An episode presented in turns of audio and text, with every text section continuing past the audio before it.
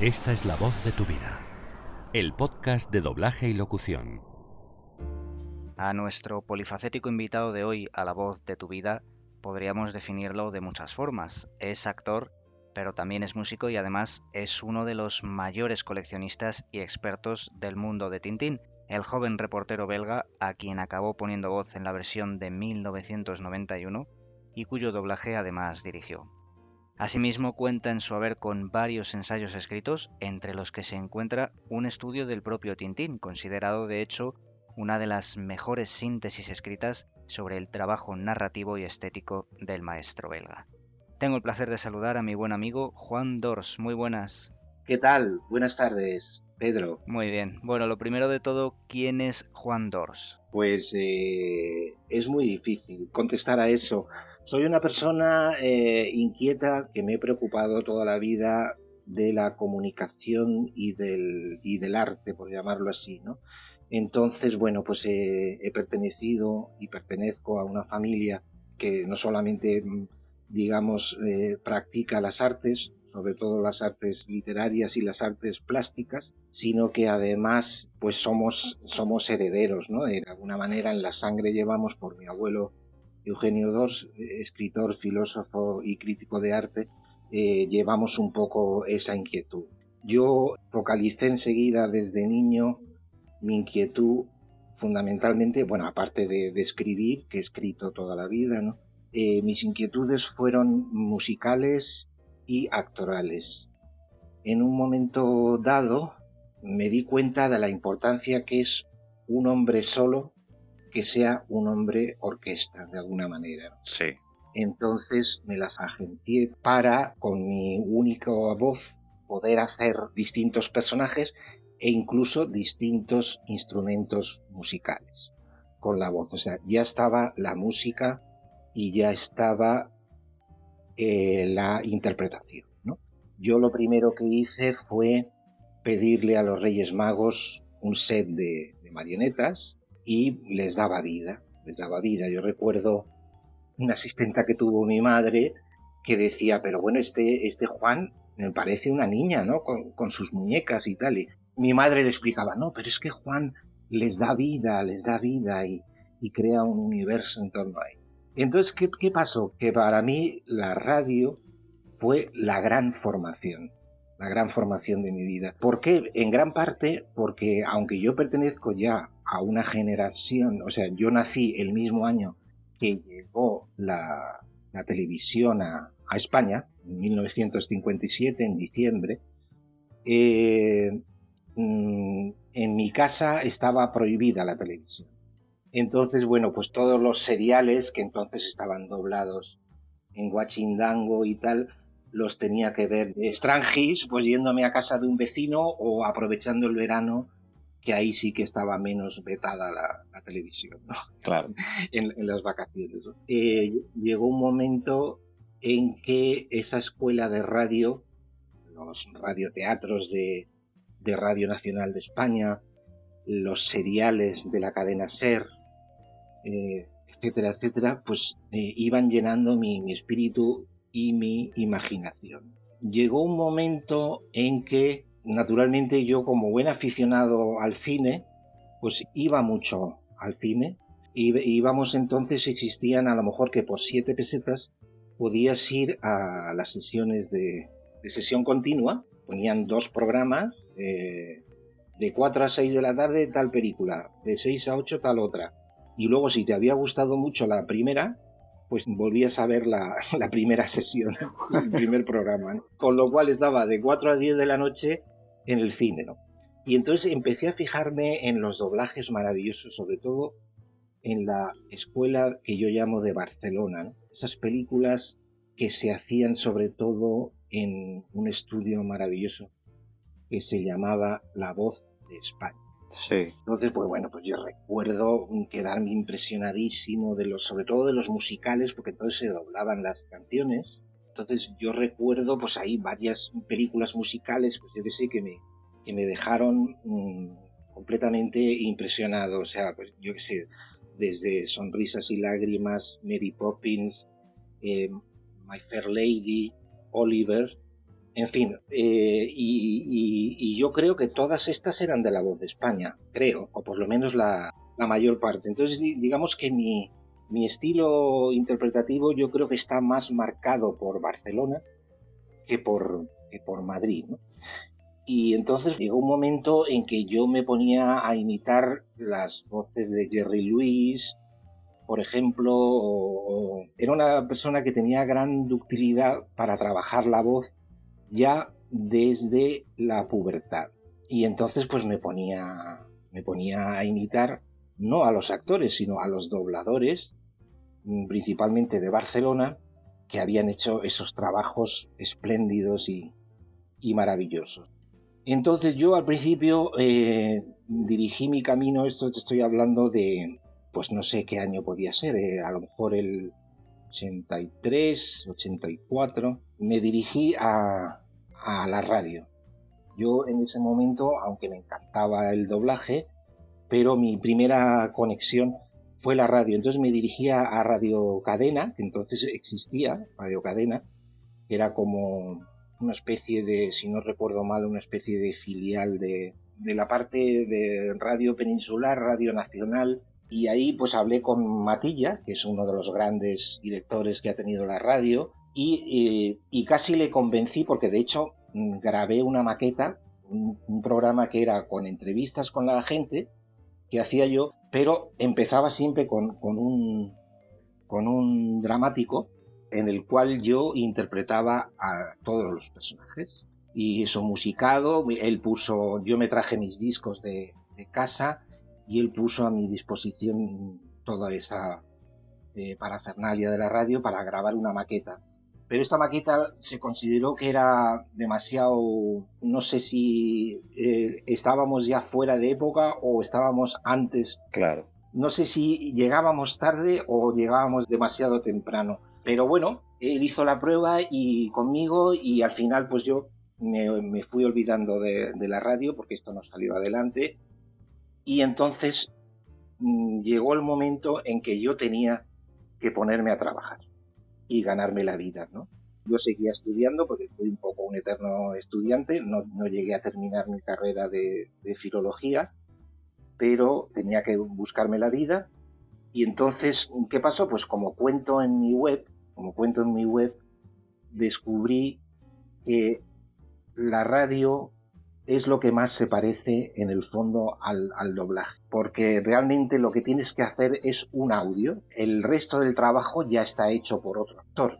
Eso por un lado. Y por otro lado, descubrí que yo no quería ir todos los días a una oficina a trabajar, sino que lo que quería era seguir jugando con mis marionetas. Y entonces, pues, eh, habiendo tenido un poco, porque en, mi familia hay varios actores y directores de teatro, etcétera, etcétera, hice también algo de, algo de teatro, pero ya digo que mi formación fue la, fue la radio fundamentalmente y he tenido familia muy ligada y sigo teniéndola al teatro, ¿no? sobre todo al teatro. Claro, con, todo esto que me dices de que ya desde muy niño, muy niño, ya le dabas vida a las marionetas, tú eres actor desde antes de ser consciente de lo que era ser actor, probablemente, claro. Sí, sí, sí, sí, muy probablemente. Cuando yo era pequeño, aparte de jugar con las marionetas, pues yo a mis hermanos les, leía los tintines con diferentes voces, incluso haciendo la banda sonora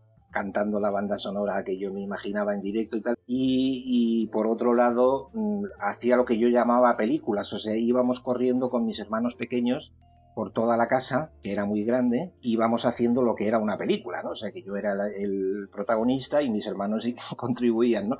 Pero de alguna manera todo eso no era consciente en mí, ¿sabes? Yo no quería ser actor, lo que quería era jugar. Claro.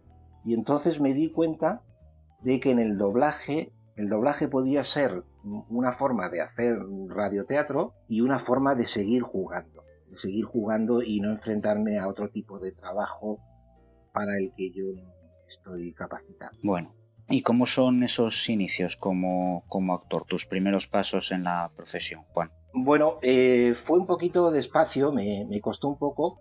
Mi primera convocatoria fue en el año 85 y me fui a, un estudio donde estaban dirigiendo Fernando Mateo y eh, Maripecas.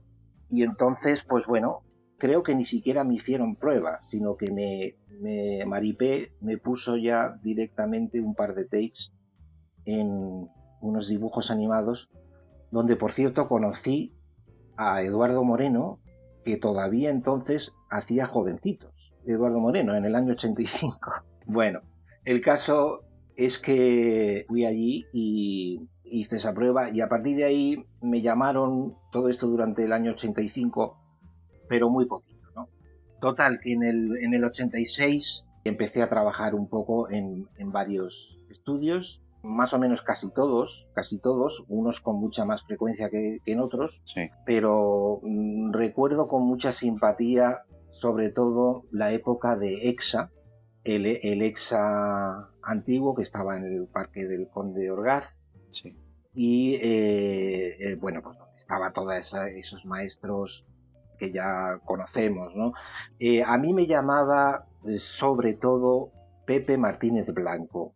Era un, director asiduo, asiduo de, EXA, ¿no? Y me dio muchas, muchas oportunidades. Pues luego también fui un poco pues, a todos los estudios que había entonces, ¿no? Telson, Rexon, etcétera, y por supuesto Sincronía, ¿no? donde enseguida, pues eso, conocí a Alfonso Laguna, yo creo que fue el primero que, conocí en sincronía, eh, Roberto Cuenca, etcétera, etcétera. Creo que Ramiro de Maestu me fue presentado por Félix Acaso, que fue muy gracioso porque me dijo, el nieto de Eugenio Dors el nieto de Ramiro de Maestu. fue, muy graciosa la, presentación. De todas maneras, Ramiro no me llamó jamás eh, en esa primera etapa, ¿vale? Entonces los demás sí se portaron bien, sobre todo Alfonso Laguna, se portó bastante bien conmigo y, me dio bastantes oportunidades. Y llegó un momento en el, en el 89, que era una época en la que ya se había creado Adoma, sí y parecía que había mucho trabajo. Entonces yo recuerdo, eh, creo que fue en Technison, que yo comuniqué que me, quería contratar en Sincronía. Porque me parecía una buena escuela. En aquel momento estaban contratados Pachi Aldeguer, Vicky Angulo, Eduardo Gutiérrez y aparte de Alfonso Laguna, claro y, en fin, que, me parecía una buena, una buena escuela. Yo a Guti lo conocí en Cinearte cuando todavía no se había contratado. Fuimos a doblar un capítulo de la serie Hotel. Y mm, yo creo que poco después de eso, él se contrató enseguida en sincronía y yo en cambio tardé como un año y medio o dos en, en contratar. Cuando yo comuniqué, te estaba comentando, cuando yo comuniqué esto en Tecnison, me dijeron, pero hombre, ¿cómo en este momento te, vas a contratar? Mía, si hay mucho trabajo y sabes que te llamamos aquí en Tecnison. Recuerdo que fue Alfredo Cernuda, porque Alfredo Cernuda estaba entonces en producción de, de Como así como de segundo de a bordo estaba Jesús Caruda, que luego fue el jefe de producción de Avaira. Y, me decían que, que cómo me contrataban. Pero el caso es que yo, pues eso, que me, que me había echado novia, en fin, que mi padre me había alquilado una casa suya con precio simbólico y tal, pues eh, necesitaba, necesitaba dinero y entonces nada, pues dije, bueno, pues mira, me voy a perder otras cosas, me voy a perder otras cosas y me estoy abriendo camino mm, por un lado y cerrándomelo por otro. Pero, pero me pareció interesante, por lo menos durante un tiempo durante un tiempo que al final fueron siete años los que estuve. Claro. ¿Y qué recuerdos tienes de aquella etapa de tu vida? Porque sí que es cierto que Sincronía es uno de los estudios más míticos de, en España, ¿no? Pues sí, eh, yo, eh, sabéis que, Sincronía proviene de Sevilla Films. Sí. Es un, era un estudio con muchísima solera y donde habían en su momento estuvieron contratados, pero grandes, grandes figuras, grandes figuras del doblaje estuvieron contratados en Sevilla Films. Y a, mí lo que, eh, Sincronía, digamos, que podía pasar de todo en Sincronía. Sincronía era un estudio muy simpático, yo qué sé, por ejemplo, estaba dirigiendo, no en mi época, pero sí en una época un poquito anterior a la mía, estaba dirigiendo a lo mejor Joaquín, Joaquín Escola, el padre de, de Paloma Escola, y decía, a ver, me he perdido, mañana todo el mundo a las 8 de la mañana y ese tipo de cosas, ¿no? O técnicos que se quedaban dormidos. Anécdotas divertidas tiene que haber también del bar de sincronía, en aquella época en la que los estudios tenían bar. Ah, bueno, sí, claro. Sí, en general de los estudios mm, tenían bar, por lo menos los grandes, tenían bar y anécdotas, pues hay muchísimas. Bueno, supongo que Pachi en su libro, pues contará cosas del bar de, Clemente y Ana. Sí. Pero eh, de verdad que era, era, era, era muy gracioso Sincronía. Pero hay una cosa que es, era maravillosa en Sincronía. Que yo creo, o sea, es el único estudio que yo creo que jamás ha tenido una lista negra. Por allí pasaron todos, todo el mundo, los que empezaban, los, los clásicos. Mm, claro, estoy hablando de una época que, en fin, que el, que el, que el vídeo era reciente y que había mucho trabajo para todo el mundo, pero, pero digamos que ellos no tenían, o sea, el director era el que mandaba, ¿sabes? el director hacía un reparto y habitualmente ese reparto no se discutía. Entonces, pues la gente lo que quería era trabajar con todo el mundo, trabajar con todo el mundo, ¿no? No trabajar con unos privilegiados, sino trabajar con todo el mundo. Entonces, por allí pasaron de todo, de todo. Gente que era sobre todo de teatro, gente que era sobre todo de, cine de imagen, y, luego ya, por supuesto, los especializados en, en doblaje. Hablando de, bueno, de la etapa de sincronía, estuviste siete años eh, contratado, ¿verdad? Si no me, si no me equivoco. Sí, estuve siete años contratado. En principio, salvo error por mi parte, desde 1989, así como, no sé, abril o mayo, un poquito antes del verano, eh, me contraté y, eh, y, y, luego pues desaparecí con el estudio, que ya ya no se llamaba Sincronía, se llamaba Daring Hispania y, yo, juraría que fue en el año 1996. Entonces, bueno, pues en, sincronía, a partir de, del año 91, creo que fue, empecé a, dirigir esporádicamente. Dirigí algunas series japonesas que no quería dirigir nadie, y de dibujos animados. Y, bueno, pues eh, así poquito a poco fui entrando en la, en la dirección, ¿no? Y bueno, pues de repente ocurrió una cosa mágica y es que pude unir mi, mi, principal afición, que era Tintín, con el, trabajo profesional de, todos los días. Esto llegó a, a Canal Plus y puede decirse que el principal estudio, de, vamos, Canal Plus trabajaba con todos los estudios de, Madrid, pero con el que más colaboraba Canal Plus era con Sincronía. Entonces, el director de, Canal Plus, que no sé si era Juan Cueto o quién era, le enviamos una última página del país del año 88. Ya sabes que la empresa Canal Plus estaba ligada en aquella época íntimamente con el país. Sí, claro. Eh, entonces, pues eso, se le envió ese artículo en donde se me, se me entrevistaba, pero no en forma de entrevista, sino como diciendo Juan dice, ¿sabes? Juan, no sé qué, ¿sabes? Ese tipo de cosas, entrevista indirecta. Y entonces, pues ahí aparecía como un auténtico especialista en Tintín. Y entonces, pues, ese, ese trabajo eh, cayó en mis manos y yo pues modestamente creo que fue aceptado. Estamos de acuerdo. Y a partir de ahí luego ya pues eh, eh, Canal Plus me dio unas cuantas cosillas ¿no? para, para dirigir. Pero eh, bueno, el otro día es que estuve escuchando la, como puedes comprobar, estuve escuchando la entrevista con mi querida amiga y compañera Olga Velasco y contaba el tema de, la, de las traducciones, ¿no? de lo importante que son las traducciones. Y bueno, pues eso, que, el tema Tintín realmente tuve muy mala suerte porque realmente eso no estaba. Por otro lado fue un gran beneficio mm, para mí porque, vamos, rehice absolutamente el script que no era script, y además consultaba los scripts originales que venían varias opciones, por ejemplo, pues en el Cangrejo de las Piezas de Oro con el inspector este japonés, eh, pues había varias opciones, entonces yo, yo elegía las que eran más mm, puristas ¿no? Con los álbumes de Hergé. Lo que me preocupó fue respetar el, el, el, espíritu de, de, de de Tintín, y bueno, incluso consultaba los, un diccionario de tacos del capitán Haddock para que los tacos fueran lo más variados posibles. Me, me, documenté bastante, pero vamos, que hubo que rehacer todos los tintines, cosa que me, o sea, todos los guiones, todas las traducciones, y por supuesto tuve toda la libertad del mundo también incluso en variar el script original eh, cuando me hacía falta. Fantástico. Bueno, pues aprovechando que estamos hablando de las aventuras de Tintín, para sorpresa de todos los amantes del doblaje en general, tenemos con nosotros a José Ángel Juanes. Muy buenas. Eh, yo no soy José Ángel Juanes, yo soy el Capitán Haddock. ¡Capitán! muy, muy buenas. ¡Capitán Haddock!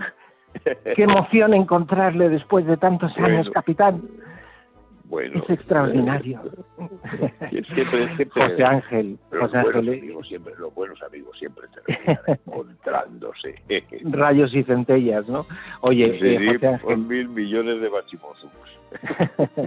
Dime. qué, qué placer encontrarte, José Ángel, porque además es que desgraciadamente, desgraciadamente prácticamente no hemos coincidido en estos años. No digo después de terminar Tintín, pero sí eh, durante mucho tiempo no hemos coincidido. Bueno, yo es que he estado, he estado, me cogí un año sabático, ¿sabes? Sí, Y sí, ya llevo 17 años de año sabático. Eh, está bien, ¿no? Está bien. está muy bien. Sigo, está muy sigo bien. trabajando de vez en cuando. Ojalá todos Este, pudiéramos a- hacerlo así. Otros le llaman jubilación, ¿no? Vamos a escuchar una cosita, a ver qué recuerdos os trae. ¿Qui- qui- ¿Quién es usted? Alguien a quien han embarcado a la fuerza en este maldito barco. ¡Maldito barco! ¡Maldito barco! Sepa que soy el capitán y que puedo hacer que le pongan grilletes. Gracias, acabo de liberarme de ellos. Ya he pasado bastante tiempo en sus bodegas llenas de opio. ¿Opio? ¿En mis bodegas? ¿Es que no lo sabe? ¿Pero qué se ha creído? Soy un hombre honrado. ¿Quién ha podido hacerme esto? Su querido contramaestre Alan, por ejemplo. No diga tonterías. Alan es un buen marino. Es leal. Sacrificado. Y generoso con el whisky, ¿no? Bueno, pues este es uno de los primeros takes en los que José Ángel y Juan coincidieron en la serie Las aventuras de Tintín. ¿Qué recuerdos tenéis de estos momentos o de las jornadas de doblaje de la serie? Bueno, ahora os contará José Ángel que su opinión es mucho más importante que la mía, puesto que la mía está mediatizada, pues yo fui el director y el, adaptador, ¿no? Para mí fue eh, extraordinario, extraordinario encontrarme con un José Ángel, pues bueno, que al principio venía dispuesto como a hacer unos dibujos animados y yo le dije, no José Ángel, vas a hacer un personaje como si fuera tu, tu vecino, como si fueras tú mismo, ¿no? Y entonces, pues bueno, pues eso creo que fue extraordinario y él de alguna manera empezó también, como yo, a, a idolatrar a, a Tintín y, y a Hergé. Que por cierto, José Ángel hizo un documental sobre Hergé, pero no sé si él se acuerda. No, ya, de esa- ya mira, de tantos documentales ya no me acuerdo de, no me acuerdo de todos. Oye, y volviendo a la pregunta, José Ángel, para no dejar nada en el tintero y por alusiones, ¿qué significó para ti participar en esta serie? Pues eh, lo primero una sorpresa porque eh, yo no he sido poco aficionado a los cómics. Bueno, era aficionado cuando era niño, pues leía El Cazador Antifaz y Roberto Alcázar y Pedrín y hazañas bélicas y esas cosas, pero claro, te estoy hablando de la prehistoria, ¿no? Y nunca había sido precisamente muy, muy aficionado a Tintín, algo había visto y cuando empecé el doblaje con, con Juan, él de repente me descubrió un mundo nuevo. Eh, Claro, eh, porque es que ahora que no nos oye, eh, Juan, Juan Dors sabe de Tintín más que nadie. Yo te diría que Juan Dors estoy convencido de que sabe de Tintín mucho más que Hergé, porque Hergé se quedó cuando con Tintín cuando él se murió, cuando Hergé se murió, pero es que después Tintín ha seguido vivo. Y eso que Her- Hergé no llegó a conocer, eh, Juan lo domina a la perfección. Entonces yo me encontré con aquel señor que decía cosas, eh, aquel capitán Jado que decía cosas extrañas como Bachibozuk y cosas por el estilo, pero claro, me sorprendió que Juan me dijera, no, no, es que mira, según el diccionario de palabrotas de, de Haddock, y, es que no había. Entonces eh, me puso en contacto con el personaje y el personaje me fascinó porque es un magnífico cascarrabias eh, pero es muy vulnerable, tiene una ternura enorme.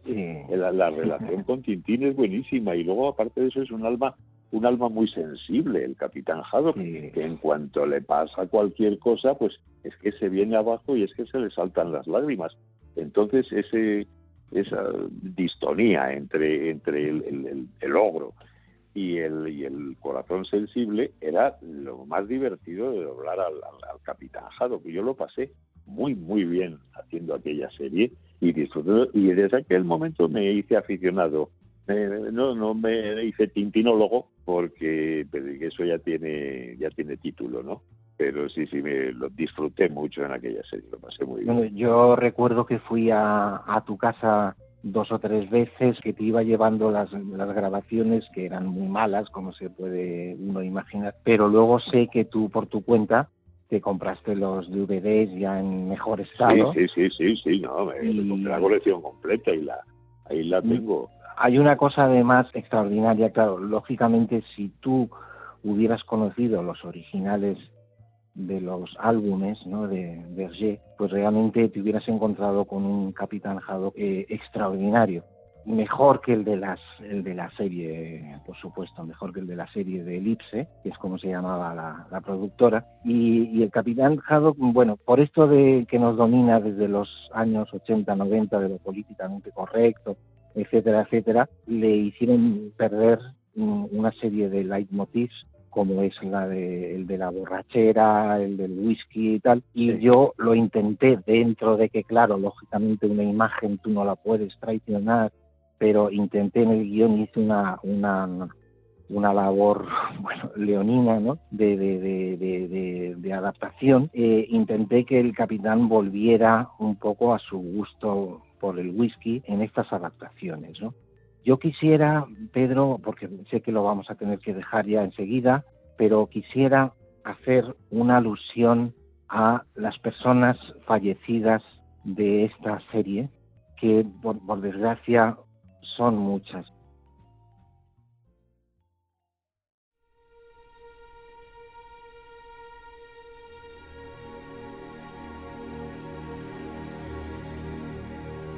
Eduardo Moreno, Tornasol. María Romero, Castafiore. Rafael de Penagos, Carreidas. Pedro Simpson, Néstor. Francis Dumont, varios. Pablo Jiménez, Ciclón y Sacarín. Aníbal Vela, Paco Piquer y Rafael Romero Marchén hicieron de Rastapópulos. Paco Arenzana, señor Van. Charlie Romero Marchén, Ramón Bada y Coronel Jorgen. Joaquín Escola. Ridgewell y los hermanos Alambique. Arturo López, Doctor Müller y Coronel Spons. Julio Núñez, Profesor Cáliz. Claudio Rodríguez, el jeque Bapeler, Miller y Bolwinkel, banquero. Teófilo Martínez, Bergamot. Manuel Bellido, Pablo, Manolo, Gino, Dr. Crotspel, Cartofoli. Ramón Reparaz Padre, Danitov.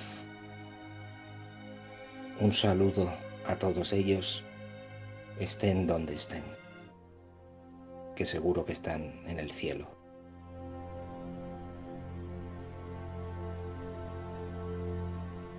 Bueno, pues Juan, José Ángel, vaya desde este pequeño espacio que ocupamos nuestro más sincero reconocimiento a todos aquellos profesionales que nos dejaron. se merecían el respeto, la admiración y el cariño de, de todos los compañeros.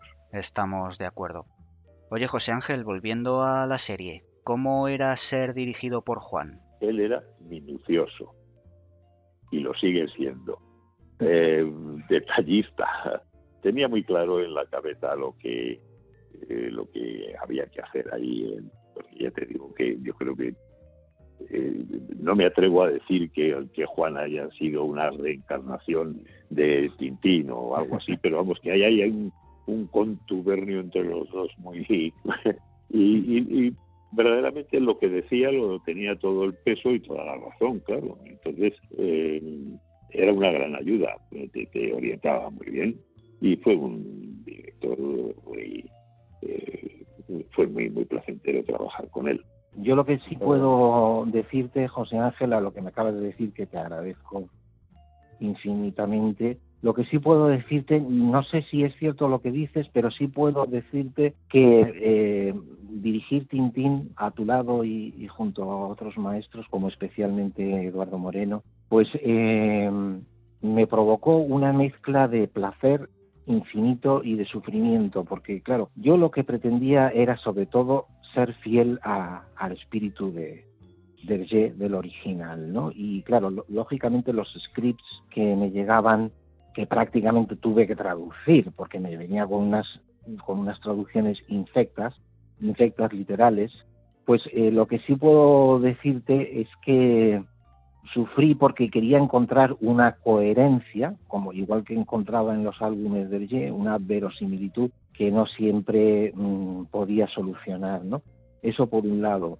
Y por otro lado, mm, digamos que, que había eh, quería también, por otro lado, hacer un recuerdo a las traducciones, que en fin, con todos los defectos del mundo, las traducciones españolas de los álbumes de Conchita Cendrera, de Editorial Juventud, con todos los fallos del mundo que tenían, pues quería también de alguna manera ser fiel. Y por otro lado, como tú decías muy bien, consultar mi diccionario de Capitán Haddock, de insultos, etcétera, etcétera, ¿no? complementarlo y acercarme también al, francés, ¿no? al original en, francés. Oye Juan, ya que tenemos aquí a José Ángel, cuéntanos en qué momento piensas en él para que sea la voz del Capitán Haddock. Bueno, eh, vamos a ver, eh, yo cuando, cuando hice el casting, bueno, que tuve la suerte de, de hacer todos los castings de todos los capítulos yo, otra cosa es que me respetara luego Sincronía, me respetara todos los, los en general me respetaron, ¿vale? Lo que ocurre es que determinados personajes, cuando tenían solo dos o tres takes, porque participaban solo en los resúmenes del capítulo anterior, pues me, me sugerían más que nada, me ordenaban que los hiciera un contratado, ¿no? Pero vamos, cuando yo tuve la suerte en general de que se respetaron mis repartos, como, como es habitual, por, otra, por otro lado, y, y bueno, pues yo mm, puse dos nombres, o sea, he de ser honesto, y puse dos nombres para el Capitán Haddock. José Ángel, que era la voz que yo soñaba, y eh, Cordero, José María Cordero. ¿Por qué? Porque había doblado al Capitán Haddock en un largometraje. Pero luego eh, inmediatamente me decidí por, José Ángel porque yo quería apostar, quería apostar por José Ángel, ¿sabes? Tenía como una especie de ilusión de apostar por José Ángel porque yo sabía que José Ángel no era exactamente una voz de documental, sino que era un actor. Y que José Ángel era realmente el capitán Haddock que yo había soñado. Pues José Ángel, Juan, la verdad es que por mi parte solo puedo sentir privilegio al haber estado presente en una charla tan tan bonita y emotiva. Muchas gracias. Gracias a ti, Pedro. No sé si queréis añadir algo más, José Ángel. No, nada, nada, nada. Que darle un, abrazo a Juan, que hace mucho tiempo ciertamente que no nos vemos y bueno, pues eh, ya lo remediaremos en su museo de Tintín. Y el capitán naturalmente se tomará un whisky.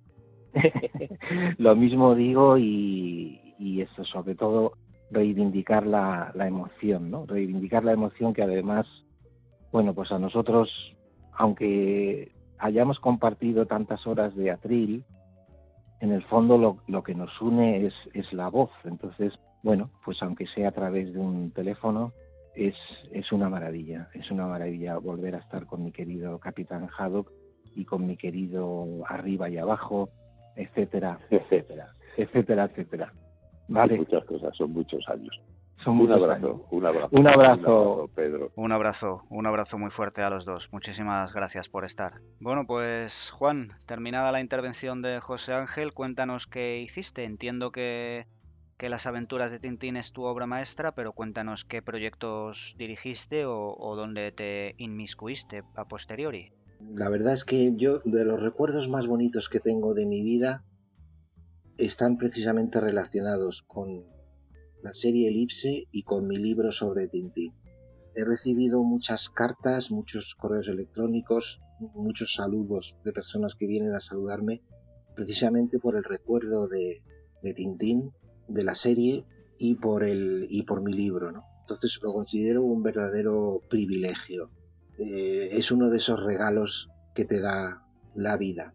Después, en sincronía, mm, he tenido algunos otros regalos, digamos, muy de pasada, un doblaje mm, que fue bastante revolucionario. Era, era la época en que todavía no estaba tan instalado el asunto de lo políticamente correcto Sí. en, en España, pero que ya en Estados Unidos, por supuesto, se hablaba de lo políticamente correcto. Y Stackman, ¿no? Una serie de dibujos que incluso se censuraron dos capítulos, porque claro, Canal Plus tuvo la mala idea de emitirlos en el mismo horario que Tintín, o sea, horario infantil, y, se tuvieron que poner de madrugada. Eh, esa serie, hablando, volviendo al tema de las traducciones, recuerdas que te he comentado antes que, la traducción de Tintín era infecta y que hubo que empezar desde cero. Sí. Eh, en, en este caso tuve la suerte de colaborar con, con un traductor que se llama Soldevila, que es maravilloso. Era una serie underground, cultural, que, que fue fantástico y que, pero que me dio un trabajo de, porque claro, aunque la traducción estaba fenomenal y el traductor con el que incluso tuve trato personal y estuve en su casa varias veces, eh, y a veces no por temas de doblaje, o sea que era un amigo. Eh, realmente, eh, pues eh, su traducción era, impecable, pero claro, había que adaptar todo esto a una velocidad increíble, diálogos súper largos, y en fin, o sea que tuve que contratar a gente realmente que se las sabía todas, ¿sabes? Que era capaz de decir parrafadas a toda velocidad, y encima como el español es siempre más largo que el inglés, pues bueno, en fin, que era un poco para... A mí me, me decía, recuerdo, antes hablábamos de, de la mujer de Clemente, el del bar, que me decía, Juan, tú eres un gran director, pero los actores se quejan mucho porque les metes más texto todavía que, que en el original.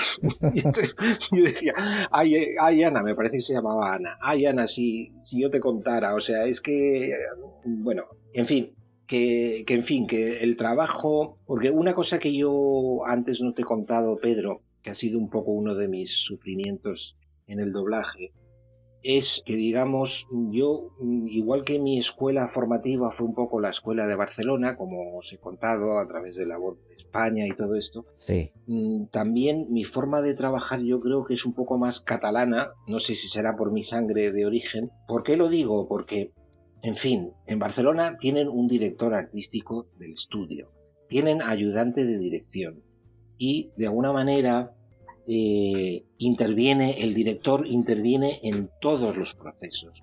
Y eso ha sido un poco mi ruina, o sea, mi ruina ha sido intervenir en todos los procesos, desde la traducción a la adaptación a la mezcla de sonido, que yo me he tragado muchas mezclas, cuando estaba más o menos prohibido y cuando además los técnicos de sincronía pues eran un poco como eh, el, segundo poder, por decirlo así, ¿no?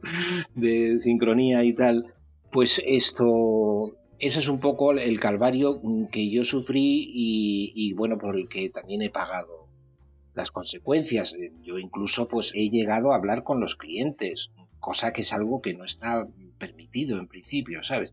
En fin, eh, Duckman exigía mucho trabajo de no solamente hacer una traducción impecable como tuve, sino una adaptación mm, para adaptarlo, digamos, a la mentalidad española. Fue precursora y yo creo que incluso fue más atrevida y más cultural que otros ejemplos que se me ocurren, pues tipo Los Simpson, que ya habían empezado a funcionar antes que, que Duckman, y que padre de familia, no digamos que llegó después. ¿no? Eh, son, el trabajo de, adaptación era inmenso inmenso y estoy muy satisfecho y mm, eh, tuve la colaboración pues de actores estupendos mm, sobre todo en ese sentido que yo llamo a lo Eduardo Jover, ¿no? sé decir que se lo sabe todo y que sabe hablar deprisa y que sabe trampear, trampear al máximo, o sea, hacer trampas, pero trampas mm, bonitas, ¿no? No trampas mm, viciosas como, como hacemos otros a veces, ¿sabes? Entonces, pues eso, eh, fue maravilloso. Y, ya mm, por último, destacar, como uno de mis últimos trabajos de contratado, eh, destacar eh, Santo Buguito, que era una serie de insectos más o menos en un pueblo imaginario mexicano, y sobre todo por el tema musical, ¿sabes? Disfruté muchísimo Mm, llamé a Miguel Ángel Varela para que me ayudara musicalmente y dirigí, adapté las canciones y fue una serie fabulosa, que por cierto parte del equipo era el mismo que hacía Dagman, ¿sabes? Qué bueno. En, en Dagman tuvimos la suerte de tener la banda sonora de eh, Zappa, que es un músico extraordinario. Sí. Y, aquí pues hicieron unas canciones y digamos a lo, a lo mexicano, a lo latino, a lo hawaiano, a lo flamenco, incluso aproximaciones, pero muy, muy bien hechas. Y la verdad es que las canciones estuvieron muy bien cantadas.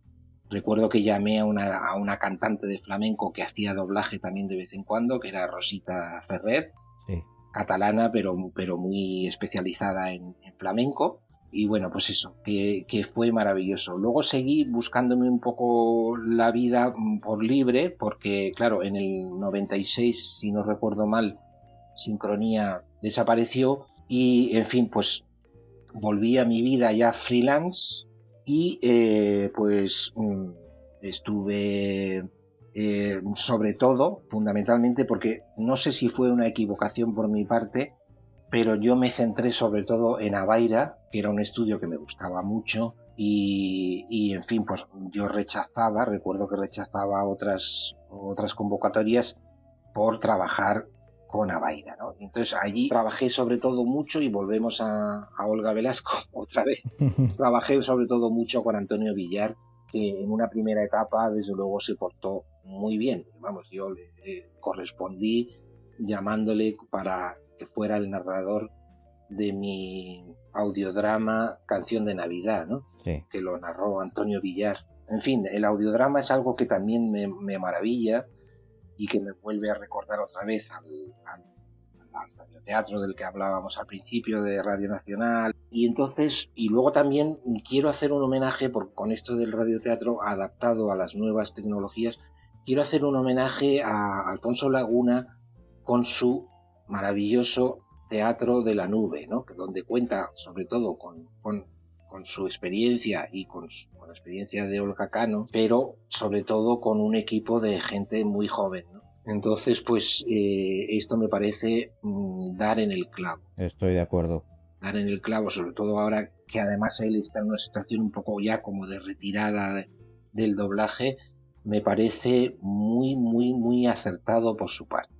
Y entonces, bueno, pues nada, eh, retomando, pues mm, volví por libre y me centré sobre todo en Avaira. Y luego llegó un momento en que, pues eso, Avaira ya no contaba mucho con mis servicios, con lo cual me fui, digamos, quedando un poco sin, sin trabajo.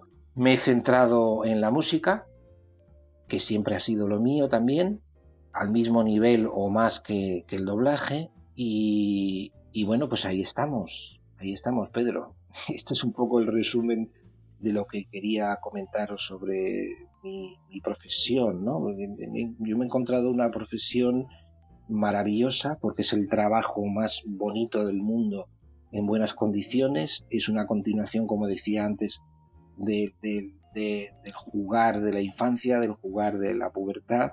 Es ser muchos personajes a la vez, es una de las cosas, porque todos los actores somos un poco esquizofrénicos y es una de las cosas más maravillosas que tiene mm, he encontrado grandes maestros y personas mm, excelentes también, pues José Ángel Juanes, mm, bueno, pues mm, aunque yo lo conocía de antes, por supuesto, pero haber trabajado con él en, Tintín fue un auténtico descubrimiento. Y, me he encontrado con muchas alegrías, pero también con cierta tristeza, ¿no?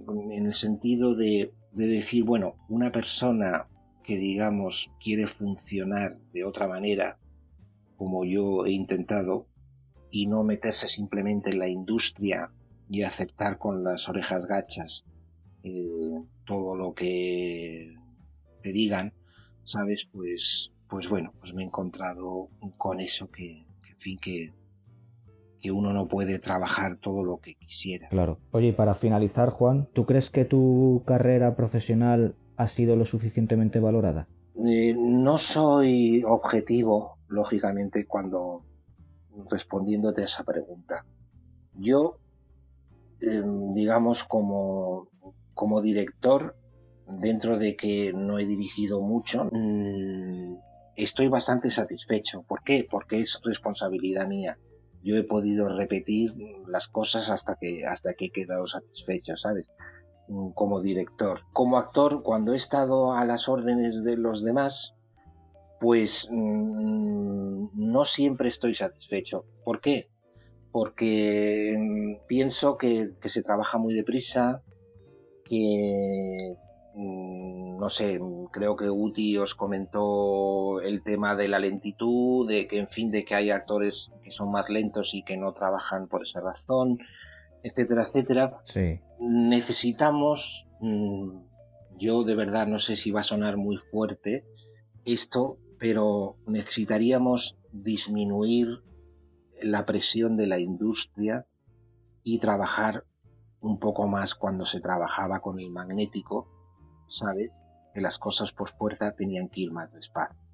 Eso, eso es lo que yo siento. Y por otro lado, ya contestando más precisamente a tu pregunta, pienso mm, que de alguna manera soy un actor todavía por descubrir, eh, porque soy bastante dúctil y puedo hacer muchas más cosas de las que me han dado. Por otro lado, el tema de la ductilidad, esto es interesante, sobre todo de cara a las personas que escuchan este podcast, y que empiezan a, doblar o, que quieren doblar, yo creo que es importante tener una primera etapa en la que uno trabaja y conoce su propia voz.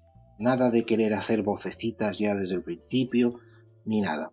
Yo he cometido el error, quizá, de querer demostrar que podía hacer muchas cosas, de trabajar la voz, de, de, tal y todas esas cosas. Y eso por un lado les ha venido muy bien, porque he sido un actor comodín, por de alguna manera, ¿no? Que le puedes llamar para hacer muchas cosas o personajes extraños en los que me he especializado, ¿no? Pues oscuros o extraños o eh, tal.